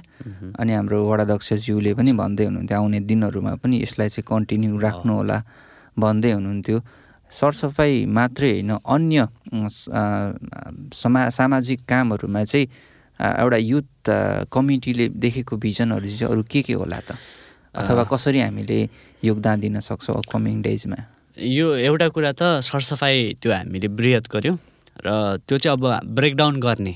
ब्रेकडाउन इन अ सेन्स अब यसलाई कन्टिन्यू त गर्नु पऱ्यो र सबै पालि त्यसरी नै सरसफाइ गर्न सकिँदैन। त्यो एकचोटि हामीले गऱ्यौँ सकिँदैन भन्नाले त्यो इम्पोसिबल भन्ने भन्दा भन्नुतिर भन्दा पनि त्यो सधैँभरिको लागि त्यति धेरै त्यो सान्दर्भिक पनि हुँदैन। त्यसको लागि अब यसलाई कसरी सान्दर्भिक गर्ने भन्ने कुरा त हामीले सोचिरहेको छौँ र त्यसको लागि एउटा तरिका चाहिँ अबदेखि स्मल ग्रुपमा सरसफाइ गर्ने। त्यसको लागि भोलिन्टियर्सहरू हामीले बनाउँदैछौँ। इटरिसको सबै चर्चहरूबाट कम्तीमा एक एकजना दुई दुईजना चाहिँ भोलिन्टियर्स जो सोसल वर्कमा इन्ट्रेस्टेड हुनुहुन्छ। उहाँहरूलाई ल्याएर उहाँहरूको एउटा आफ्नै टिम एउटा इन्डिपेन्डेन्ट अ, उहाँहरूले इन्डिपेन्डेन्टली काम गर्नुहुन्छ तर त्यसको रिपोर्टिङ चाहिँ युवा समितिबाट हुन्छ।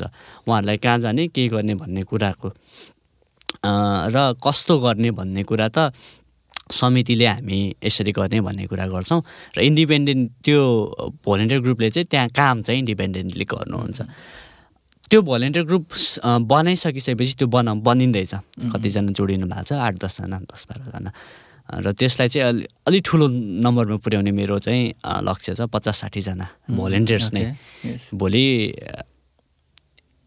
जुनै पनि कुरामा इटरी बाढी आउँछ।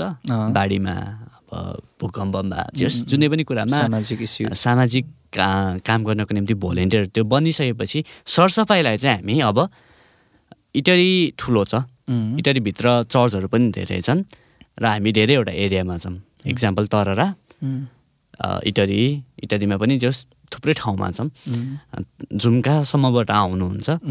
खनार। खनार। जस यो क्षेत्रहरूमा यहीँको चर्चहरूलाई कोअर्डिनेट गरेर भोलिन्टियर्सहरूलाई इन्भल्भ गराएर हामी अब चाहिँ कुनै महिना तररा कुनै महिना झुम्का कुनै महिना चोक इटरीको कुनै चोकहरू र कुनै महिना खनार यसरी सानो सानो सरसफाइको अभियानहरू चाहिँ गरिराख्छौँ। एउटा कुरा। अर्को कुरा अब सोसियल वर्क के गर्ने त समाजले भन्दै गर्दा समाजले अब हामीलाई जो समाजबाट इटरिसे समाजबाट आएको कुरा पनि धेरै चाहिँ सोसियल वर्क नै गर्नु युवाहरूले। किनकि अब यो गर्नुपर्ने काम हामीले। एक दुईवटा चाहिँ हामी गर्छौँ नै भनेर लागेको यो यो यो वर्षको लागि चाहिँ डेन हेल्थ क्याम्प स्वास्थ्य शिविर स्वास्थ्य शिविर हामी चोकमै गर्छौँ। ब्लड डोनेसनको काम हामी गर्छौँ र यो वर्ष सकेन भने पनि अर्को वर्ष चाहिँ प्लान्टेसन। चोक अहिले त्यो जुन चोकमा खाली ठाउँहरू छ अ, इटरी बजारलाई ब्युटिफिकेसनको लागि प्लान्टेसन र अर्को कुरा अब ए प्लान्टेसन अरू अरू ठाउँहरू पनि गर्न सकिन्छ सल्लाह लिएर। हामी त्यो गर्छौँ जस भनेपछि सोसियल वर्कहरू चाहिँ एक दुईवटा दुई चारवटा यो वर्ष नै गर्ने नै र जस आउँदो वर्षहरूको लागि पनि छ। ठिक छ। यो एकदमै के भन्छ एकदमै राम्रो काम चाहिँ यस्तै भर्खर सुरुवात भएको छ आफ्टर लकडाउन है। एउटा युथ कमिटीले गरेको।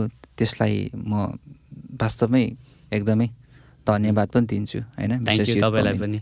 तपाईँको। पनि त्यो प्रोग्रामलाई एउटा राम्रो बनाउनलाई तपाईँको पनि एकदमै ठुलो हेल्प छ। Thank you for the video त्यो भिडियो कति धेरैजनाले चाहिँ त्यो भिडियोको स्तर जुन स्तरीय भिडियो बनाउ अ, तपाईँले बनाइदिनु भएको छ त्यो भिडियो कारणले गर्दाखेरि कतिजना चाहिँ एक्साइटेड जस काम त अब काम गरेपछि सकिहाल्यो नि होइन? तर त्यो कामको बारेमा सधैँभरि याद हुने चाहिँ त्यो भिडियोहरू बनिएको छ र अर्को कुरा banner it was supported by you त्यसको लागि पनि थ्याङ्क यू वास्तवमै होइन यो चाहिँ यसलाई चाहिँ अझै म ग्रान्ड गराउन चाहन्छु क्या किन भन्दाखेरि इट्स लाइक अहिलेको जेनेरेसन चाहिँ हुन्छ नि देखिने कुरालाई धेरै विश्वास गर्ने जेनेरेसन जस्तो लाग्छ क्या? किनभने डिजिटल एरा छ नि त। सो हामी चाहिँ सोसियल मिडियामा पनि अलिकति एक्टिभ यसलाई चाहिँ इन सेन्स अब यो सबै कुरा सो गर्नुपर्छ भन्ने चाहिँ होइन। तर जुन कुरा गरेको छ त्यो त देखाउनु पाइयो नि त होइन। जुन कुरा गरेको छ त्यो अब बढाइ चढाइ नगरिकन देखाउन त। पाइयो नि। एज अ ब्रान्डिङ अथवा हाम्रो काम कामलाई ब्रान्डिङ त गर्नु पऱ्यो नि त। प्रभुको प्रभु येशु ख्रिस्टको काम पनि लास्टै ब्रान्डिङ भएको थियो नि त त्यो समयमा। येशु ख्रिस्टलाई नचिन्ने कोही पनि मान्छे थिएन नि त होइन? त्यो लेभलको ब्रान्डिङ थियो क्या। त्यो लेभलको पपुलारिटी थियो क्या। त्यही भएर हाम्रो काम पनि जुन युथले अहिले गर्दैछ त्यो काम पनि सबैतिर फैलिनुपर्छ देखिनुपर्छ भन्ने चाहिँ म लाग्छ क्या। अनि सो अस्ति गर्नुभएको त्यो जुन एउटा इनिसिएसन थियो काम थियो योजना थियो त्यसलाई चाहिँ एकदमै मैले त अब सामान्य गरे अझै अलिक बसेर छलफल गर गरेको त्योभन्दा दामी गर्न सकिन्थ्यो। केही छैन तर अपकमिङ डेजमा हामीले यो कुराहरू गर्नुपर्छ जस्तो लाग्छ मलाई। ल्याउँदै गर्दाखेरि सोसियल मिडियाको कुरा आयो अब हामीलाई जस युथहरू जतिजनाले यो पोडकास्ट सुन्नुहुन्छ हेर्नुहुन्छ इन्ट्रेस्टेड हुनुहुन्छ भने एडबिन इटरी क्रिस्चियन सोसाइटीको जस राम्रोसँगले चलाउनुहुन्छ नि त्यो पेज छ हामीसँग एउटा। जस चलाउन सकिन्छ। त्यो पेज एडमिनको रूपमा यदि कसैले इन्ट्रेस्टेड भएर भोलिन्टियर त्यस कामलाई पनि हामीलाई भोलिन्टियर चाहिन्छ नि त। हाल्नुपर्छ सर्ट पेजको नाम चाहिँ Itahari Christian Society Youth Fellowship यो पेजको लागि चाहिँ अलिकति सोसल मिडियामा अलिकति हामीले एक्टिभली लाग्नुपर्ने र एउटा सोसल मिडियाकै जमाना भएको कारणले गर्दाखेरि त्यसलाई चाहिँ अझै राम्रो तरिकाले सेवाकाईमा सपोर्ट हुने किसिमले चाहिँ काम गर्नको लागि हरेक सूचनादेखि लिएर होइन ती सबै कुराहरूलाई कम्प्लिमेन्ट गर्न सक्ने खालको इन्टरेक्टिभ पोस्टहरू यो सोसियल मिडिया म्यानेजरको रूपमा इटरी क्रिस्चियन सोसाइटीको सोसियल मिडिया म्यानेजर भनौँ न हो त्यसलाई। आई क्यान हेल्प है ल।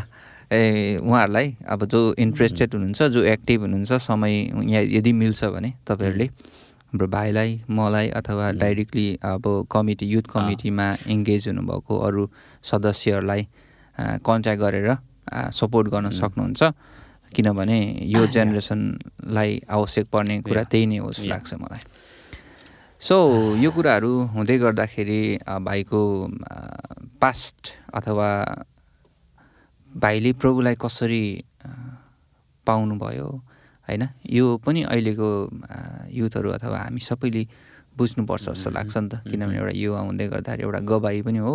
प्लस आफू कुन बाटोबाट भएर आयो त्यो पनि महत्त्वपूर्ण हो नि त। के छ कसरी प्रभुलाई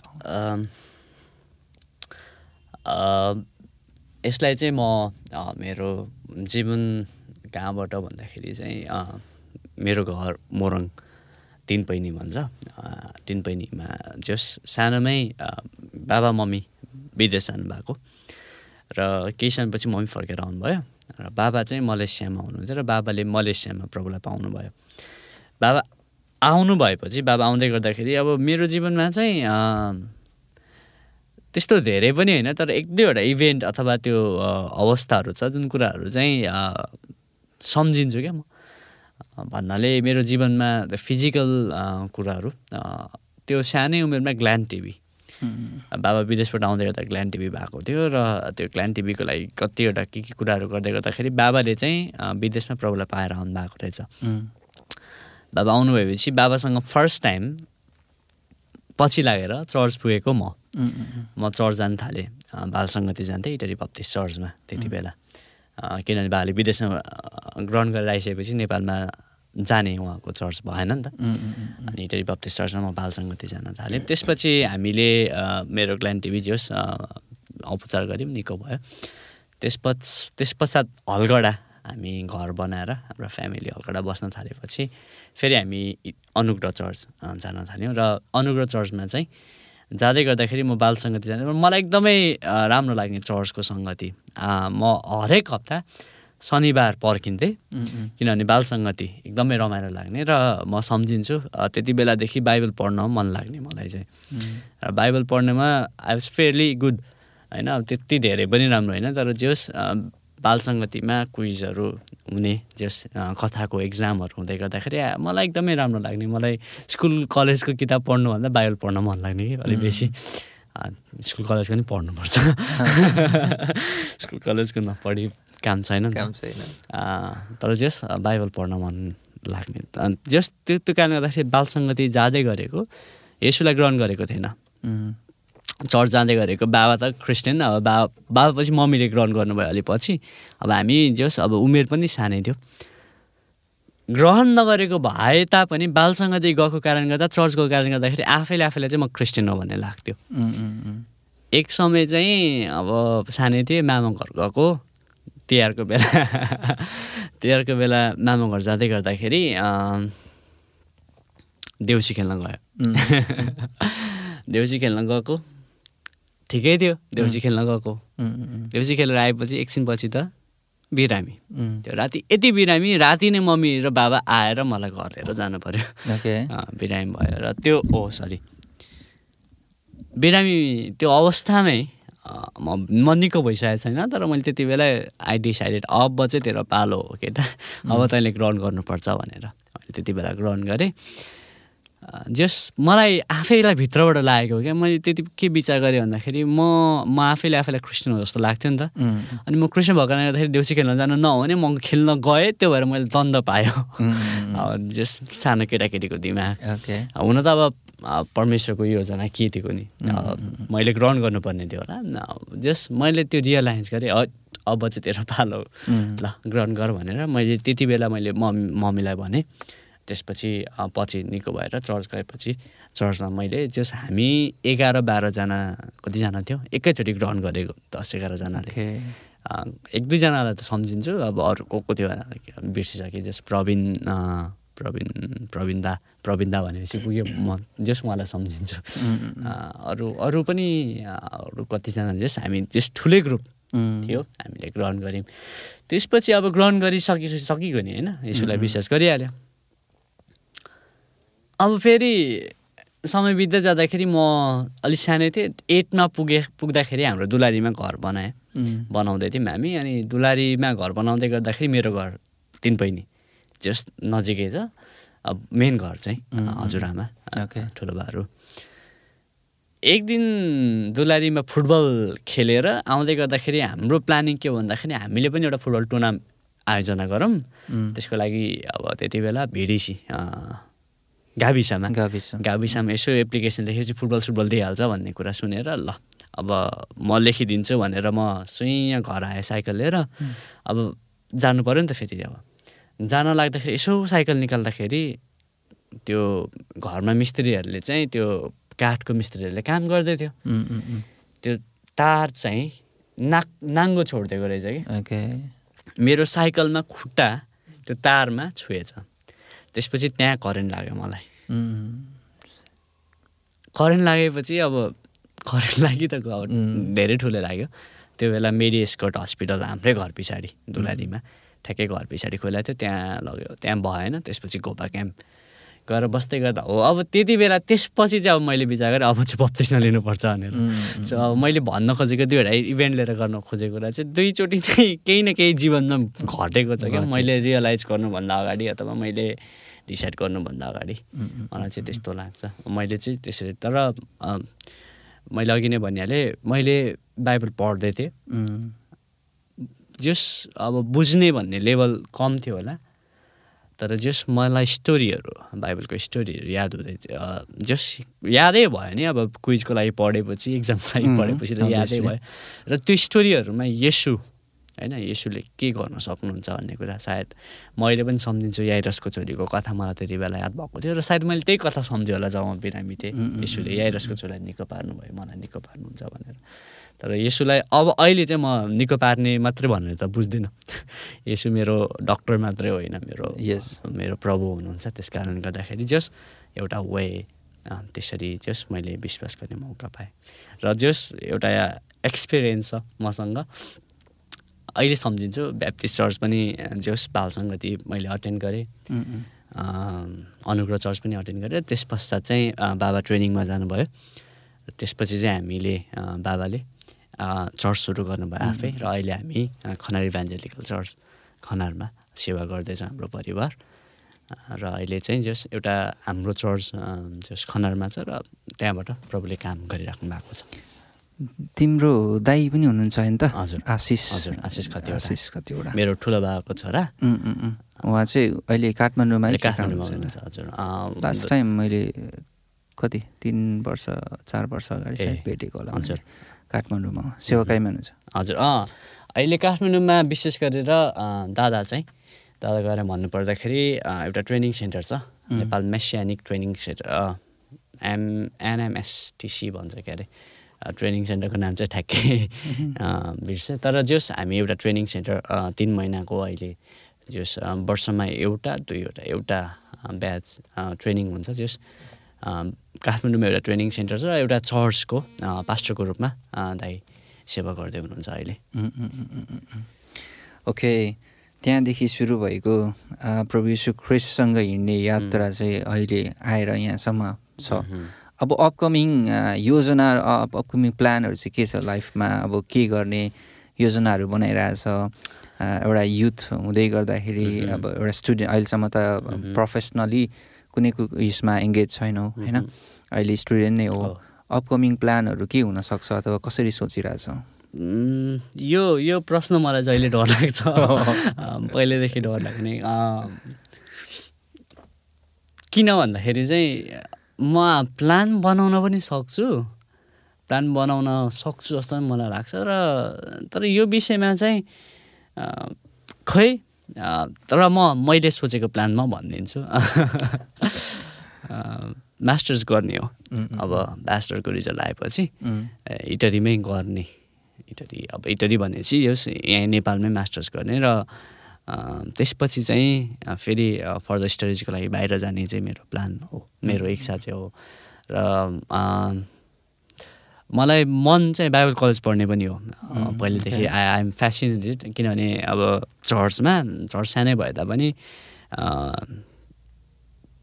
चार पाँचजना चाहिँ बिटिएस गरेको दादा दिदीहरूसँग हुर्किएको छु म। उम्, अनि जस उहाँहरू बाइबल कलेज पढेको कुराले चाहिँ म जहिले पनि फेसिनेटेड हुने कुरा हो। त्यसले गर्दाखेरि म मेरो मास्टर्स यहाँ अब सेकुलरमा अब भनौँ न एमबिएस एमबिए मास्टर सकेपछि चाहिँ बाइबल कलेज गर्ने विचार छ। तर अहिले फेरि अब अ, कसरी योजना बनाउँदाखेरि काउन्सिलिङहरू पनि लिनुपर्छ। र जस अरू अरू कुरा पनि जस दिमागमा मैले जस अ, बनाउँदैछु। तर जस मेरो अहिलेको लागि योजना भनेको अब यो मास्टर्स र जस त्यसपछिको फर्दर स्टडी गर्दाखेरि चार पाँच वर्ष। सम्मको चाहिँ मैले देखिरहेको छु। त्यहाँदेखि उताको चाहिँ मसँग अहिले प्लानिङ छ। जस पाँच वर्ष पाँच छ वर्ष अरू चाहिँ पढाइ।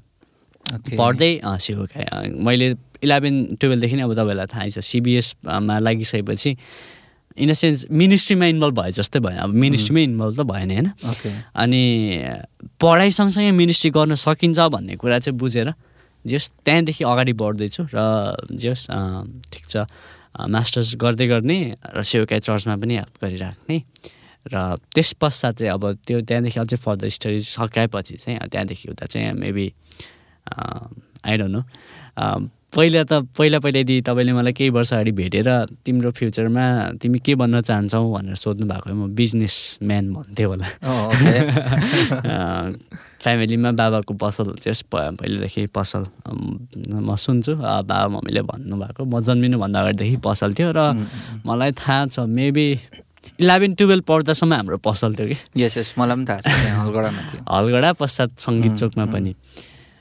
जस एउटा बिजनेस एउटा कम्तीमा पसल गरेर आएको भएर मलाई केही वर्ष अगाडि भेटेर के गर्ने भनेर सोद्धाखेरि म बिजनेस नै गर्छु भनेर। अहिले पनि बिजनेस त अब त्यो छँदैछ बिजनेस गर्नुपर्छ भन्ने लाग्छ किनकि अब बाँच्न नि पऱ्यो होइन? त्यो भएर तर बिजनेस सँगसँगै अब जे जे गरे पनि प्रभुको सेवामा चाहिँ म सधैँभरि हुन्छु। त्यो चाहिँ ठिक छ। फर्दर स्टडी भनेर आयो होइन? अब मलाई एउटा पर्सपेक्टिभ चाहिँ लिन मन लाग्यो क्या। अहिलेको जेनेरेसनमा अब मैले इसाई र अन्य साथीहरूलाई मैले एकै ठाउँमा ल्याएर यो क्वेसन गर्दैछु। किन भन्दाखेरि अहिलेको युथहरू चाहिँ म्याक्सिमम् म्याक्सिममले चाहिँ फर्दर बाहिर नै सोचिरहेछ नि त। होइन? अस्ट्रेलिया जापान कोरिया हुन्छ नि अब जहाँ पनि अब नेपालमै नै गर्ने खालको अहिलेको जेनेरेसन चाहिँ पहिला हाम पहिला पहिला यो हामीभन्दा अगाडिको पुस्तामा पनि लगभग थियो। तर अहिले चाहिँ इट्स लाइक ट्रेन जस्तै भइसकेको छ जस्तो लाग्छ क्या। मै- मैले भाइलाई अब त्यो नगर्नु भन्नु खोजेको त होइन। होइन तिम्रो आफ्नै योजना छ त्यसमा प्रभुको योजना पनि इन्क्लुड अवश्य पनि तिमीले गरेको छौ। होइन म विश्वास गर्छु यतिको मान्छेले केही न केही सोचेको छ एउटा सेवाकाईको हिसाबमा पनि सोचेको छ। तर अहिलेको एक्ज्याक्टली भन्नुपर्दाखेरि अहिलेको जेनेरेसन चाहिँ विशेष गरी एउटा ट्रेन रूपमा एउटा फेसनको रूपमै अस्ट्रेलिया जाने जापान जाने युरोप जाने त्यो पुरै जमात छ क्या। योमा चाहिँ तिम्रो पर्सपेक्टिभ अथवा तिमीले अहिलेसम्म बुझेको चाहिँ के छ? कस्तो रि लिइरहेछौ यो कुराहरूलाई चाहिँ? अब प्लस टू सकेर अब रियलिस्टिक कुरा गरौँ म चाहिँ अलिकति बाहिर जान डराएको मान्छे हो। भन्न चाहिँ भन्ने हो म बाहिर जाने जाने भनेर। मैले फ्यामिलीमा नि भनेको प्लस टू सकेदेखि म बाहिर जाने भनेर तर मलाई भित्रभित्र चाहिँ नजा भनिदिए नै हुन्थ्यो भन्ने लागिरहेको कि।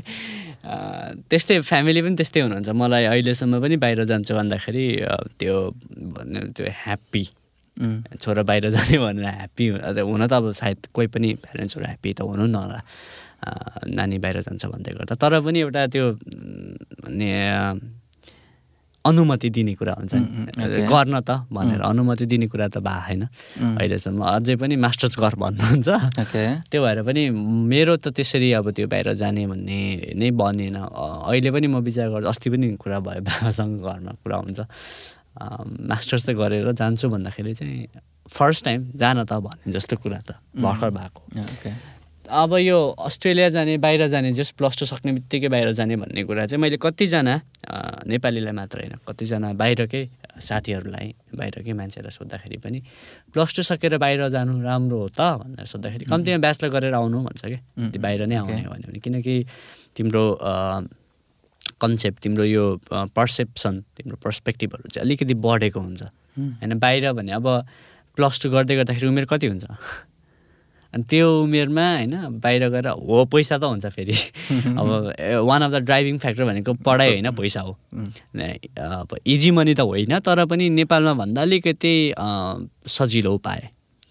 त्यो भएर पैसाको कारणले गर्दाखेरि त हो। तर पनि ड्राइभिङ फ्याक्टर चाहिँ अब अरू अरू कुरामा त कति गाह्रै हुन्छ नि त। अब साथीहरू धेरै मेरो पनि लगभग स्कुल पढ्ने साथीहरू अब गनेर पाँच सातजना बाँकी होला बाहिर नआएको। तर उनीहरू पनि उनीहरू मात्रै त्यसले गर्दाखेरि सबै साथीहरू बाहिरै छ। यो त अब ट्रेन्ड भन्ने अब यसलाई के भन्ने? अब यो यो यो हो नै हो। अब नेपालमा एउटा अब तपाईँले आवश्यकता भन्ने शब्द चलाइहाल्नु होइन। यो नगरे के गर्ने त अब? म इक्जाम्पलको लागि ब्याचलर पढ्ने मान्छेले पैसा कमाएको छैन नि त यहाँ। होइन। अब तर यही टाइम यदि म चार वर्ष अस्ट्रेलिया बसेको भए उम्, केही कुरा कमाएरै आउँथ्यो भन्ने त्यसले अब कमाउनु पर्ने आवश्यकता छ नि त। छ। त्यो भएर अब यो त सकिन्छ भने त नेपालमै बसेर पढे। अब फेरि अब फेरि अब यहाँ त नेपालमा त धेरै प्रश्न छ। बसेर पनि के गर्ने? अब पढेर चाहिँ के गर्ने? ब्याचलर सकेर पनि के गर्ने? अनि अस्ति एसएमटिसीमै एसएमटिसीको कुरा फेरि थोरै जोडिहाल्नु तमसँगले भन्दै हुनुहुन्थ्यो प्रभुले हामीलाई सबैभन्दा यहाँ प्रभुले सबै नराम्रो काम त हामीलाई नेपालमा जन्माइदिएर गर्नु भएको छ नि त। ओके। हामीलाई अस्ट्रेलियामै जन्माइदिएको भइहाल्थ्यो नि। किन हामी यहाँबाट अस्ट्रेलिया गइराख्नु पर्थ्यो? ओके। प्रभुले नै मलाई नेपालमा राख्नु भएको छ भनेदेखि त अब अब फेरि अब क्रिस्चियन पर्सपेक्टिभ आइहाल्यो। तर अब बाहिरको पर्सपेक्टिभ त त्यही हो अब कतिचोटि आवश्यकता होला होइन? कतिचोटि जानै पर्ने बाध्यता पनि हुन्छ। अब होला अब मेरै साथीसँग अस्ति म कुरा गर्दै थिएँ अब बाध्यता हो भन्छ होइन? अब नगए हुँदैन। अब नगए त अब अरू उपाय नै छैन। भन्ने कुरा गर्दै गर्दाखेरि अब त क्रिस्चियन पर्सपेक्टिभ चाहिँ परमेश्वरले मलाई यहाँ राख्नु भएको छ भने प्रभुसँग मेरो निम्ति केही योजना छ भनेर भर पर्नु चाहिँ पऱ्यो परमेश्वरले न हुन पनि हुँदा नत्र मलाई अस्ट्रेलिया जन्माइदिएको भइहाल्यो नि। मलाई नेपालमा प्रभुले जन्माउनु भएको छ राख्नु भएको छ भने चाहिँ प्रभुसँग। केही योजना केही योजना छ। त्यो योजना हेरेर भर परेर पर्खेर बस्ने हो क्रिस्चियनहरूले चाहिँ। त्यही त। हाम्रो पर्सपेक्टिभ चाहिँ अलिकति फराकिलो हुनुपर्छ जस्तो लाग्छ क्या मलाई चाहिँ। होइन अब हुन त अब यो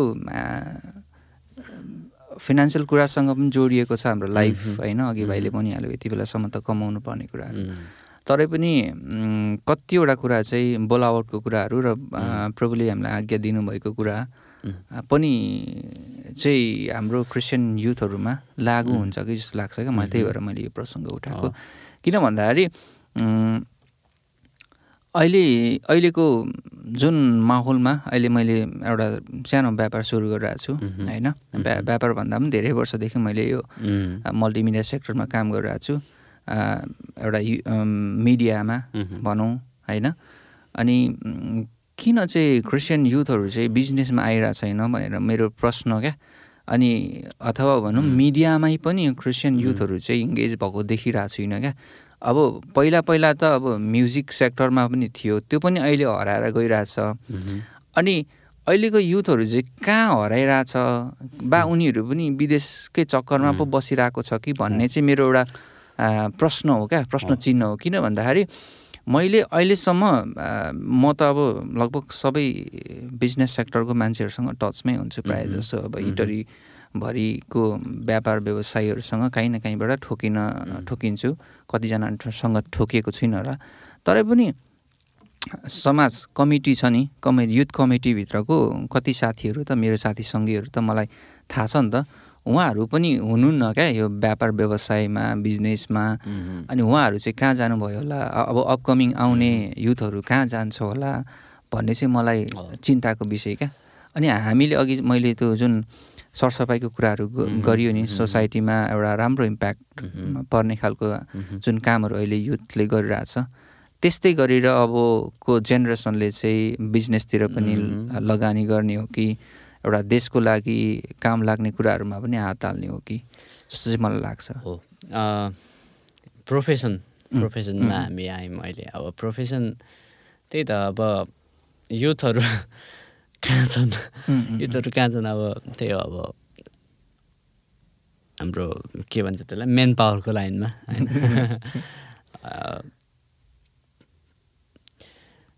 र चर्चभित्र चाहिँ अब अलिकति यो फेरि चेन्जिङ पर्सपेक्टिभ छ। अब अहिले अब पहिलेभन्दा अलिकति अब चर्चहरू पनि यो यो कुरामा चेन्ज हुँदैछ। अब फेरि चेन्ज त अब आजको भोलि देखिने कुरा होइन। बिस्तारै अब केही वर्षपछि त यो देखिन्छ। तर अहिलेसम्म पनि चर्चमा युथहरूलाई चाहिँ अब म बिजनेस गर्छु भन्दै गर्दा अब एउटा एकदमै कन्ट्रोभर्सियल कुरा गरिहालौँ अब पोडकास्टमा. चलिहाल्छ। प्रब्लम उम्, उम्, पोलिटिक्स गर्छु ओके. राजनीतिमा आउँछु. एउटा कुरा कस्तो नजर छ त चर्चको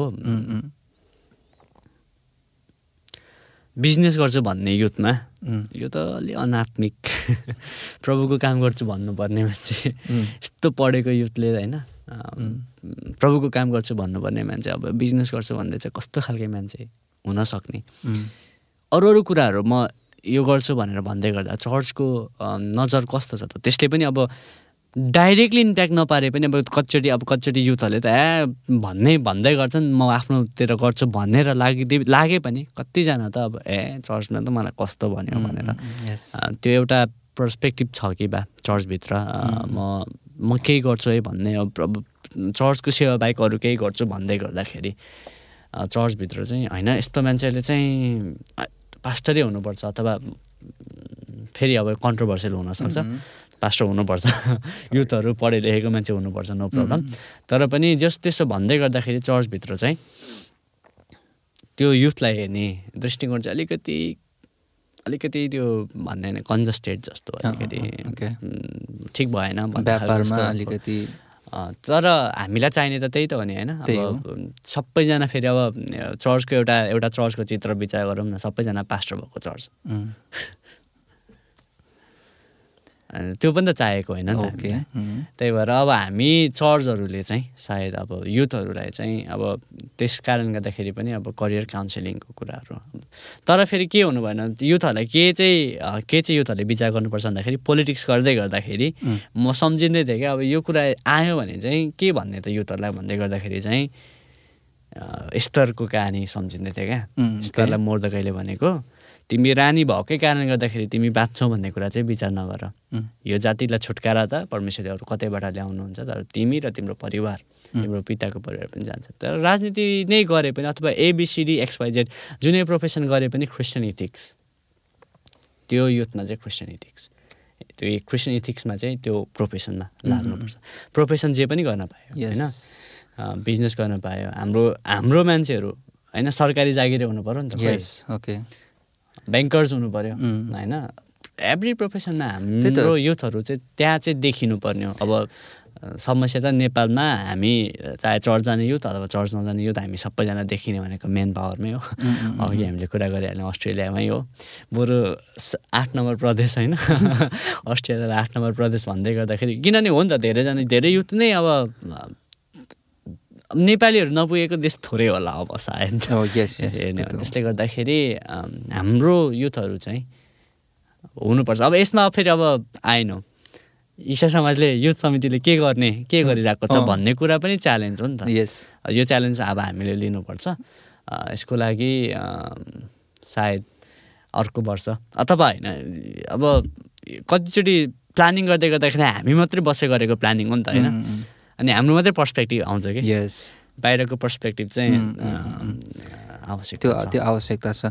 किनभने हामीले यो पडकास्ट सुरु गर्नुको मूल उद्देश्य भनेको चाहिँ आज क्रिस्चियन युवाहरू अथवा क्रिस्चियन लाइफ चाहिँ कसरी स्पेन्ड भइरहेछ मेरो दिन दिन कसरी चलिरहेछ भन्ने मेन फोकस हो क्या। अनि आज भाइले जसरी एउटा स्टुडेन्ट लाइफलाई चाहिँ सेवाकाईमा अगाडि बढाइरहेछ नि द्याट्स अ भेरी एकदम राम्रो इक्जाम्पल हो। त्यस्तै गरेर अरू स्टुडेन्टहरू जोसँग जसको चाहिँ भाइको जतिको क्षमता छैन भनौँ न बाइबल सेक्टरमा उसले अन्य सेक्टरबाट नि त प्रभुलाई महिमा दिन सक्ने कामहरू गर्न सक्छ नि त।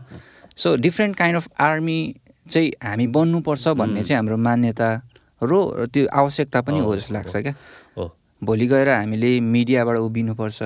भोलि गएर हाम्रो बिजनेस बिजनेसम्यान हुनु आवश्यक छ। भोलि गएर हाम्रो मेडिकल सेक्टरमा पनि मान्छे हुनु पऱ्यो सरकारी सेक्टरमा पनि हुनु पऱ्यो होइन? त्यो भएर हामी खाली चाहिँ नबसौँ जस्तो चाहिँ मलाई लाग्छ क्या। अनि यो इटरी एरियाभरिको अथवा अब यो हाम्रो पडकास्ट त अब ओभरअल जहाँ पनि जहाँको व्यक्तिले पनि सुन्न सक्नुहुन्छ। सो तपाईँहरू जुन ठाउँमा हुनुहुन्छ त्यो ठाउँमा खाली चाहिँ नबस्नुहोस् भन्ने चाहिँ हाम्रो आग्रह नै हो। हो। एउटा कुरा सम्झिन्छु क्या म। हाम्रो अहिलेको एनबिसिबिएसको जेनरल सेक्रेटरी शरद अङ्कलले एकचोटि कुरामा कुरा अब आउँदै गर्दाखेरि भन्नुभएको कुरा र म यो कुरा कतिचोटि कतिजनालाई चर्चमा पनि भन्छु। आज यहाँबाट भनिदियो सायद वरिसाउनु शरद अङ्कल। एउटा डक्टरले उभिएर गरेको प्रचार र एउटा सामान्य मान्छेले गरेको उभिएर गरेको प्रचार। एउटा ब्याङ्कको म्यानेजरले उभिएर गरेको प्रचार र एउटा सामान्य मान्छेले गरेको प्रचार फरक पर्छ समाजमा होइन? त्यो भएर अब हाम्रो युथहरू चाहिँ हो प्रचार प्रचार लास्टमा चाहिँ प्रचारै हो फेरि। सामान्य मान्छेले गरेको पनि प्रचार चाहिँ प्रचारै हो। तर हाम्रो मान्छेहरू हाम्रो युथहरू चाहिँ जोसँग प्रभुले दिनुभएको समय छ होइन? पढ्नलाई समय छ स्रोतहरू छ पढेर भएर अनि प्रभुको सेवा गर्नुपर्छ। प्रभुले बाइबलमा पनि दानियललाई योसेफलाई एस्तरलाई यर्मिया अगमभक्त आफैलाई धेरैजनालाई त्यो ठाउँमै पुर्याउनु भएको छ। माध्यम जुनसुकै होस् न होइन? कतिजना के अरे निर्वाचनमा परेर गए कसरी गए कसरी गए तर परमेश्वरले क्यापाबिलिटिज दिएर पठाउनु भयो र त्यहाँ पुगेर उनीहरूले लास्टमा त प्रभुकै सेवा गरे। हाम्रो युथहरू पनि अब फेरि अब यहाँ चाहिँ फेरि बाटो बिराउन पाइँदैन। क्रिस्चियन इथिक्समा भएर। तर त्यहाँ पुगेर चाहिँ प्रभुको सेवा चाहिँ गर्नुपर्छ। गर्दा गर्दै आफ्नो काम गर्दा। गर्दै सँगसँगै। ओके आजको पडकास्टको लगभग हामी अन्तिम अन्तिम चरणमा छौँ। निकै नै फर्मल पनि भयो इन्फर्मल पनि भयो। जे होस् मजा आयो भाइसँग कुरा गर्नको लागि। जसरी भाइले एउटा एक्टिभली युथहरूको बिचमा अहिले जुन काम गरिरहेछ त्यसको लागि म थ्याङ्क यू नै भन्छु हाम्रो टिमबाट होइन? अपकमिङ डेजमा अब हामी कसरी अगाडि बढ्न सक्छौँ काम गर्न सक्छौँ अहिलेको जेनेरेसनसँग कोअप गरिकन काम गर्नेछौँ होइन? अनि जसरी याना रेकर्ड्सले होइन? एउटा म्युजिकल सेक्टरबाट सेवाकाई गरिरहेछ होइन? अनि मैले अब भिडियो अडियो भिडियो सेक्टरबाट डिजाइन सेक्टरबाट काम गरिरहेको छु। त्यस्तै अरू साथीहरू पनि आउनुहोस् भन्न चाहन्छु होइन? लेट्स वर्क टुगेदर होइन? हामीले चाहिँ फरक फरक किसिमको आर्मी भएर काम गरौँ। के छ भाइको अन्तिममा? जाँदा जाँदै जाँदा जाँदै दाइलाई थ्याङ्क यू अनि याना रेकर्ड्स थ्याङ्क यू यो तपाईँहरूलाई यो अवसरको लागि। त्यही कुरालाई म प्याराफ्रेज गर्न चाहन्छु। हाम्रो युथहरू सबैतिरबाट सबै तरिकाले प्रभुको सेवामा लागौँ। Okay thank you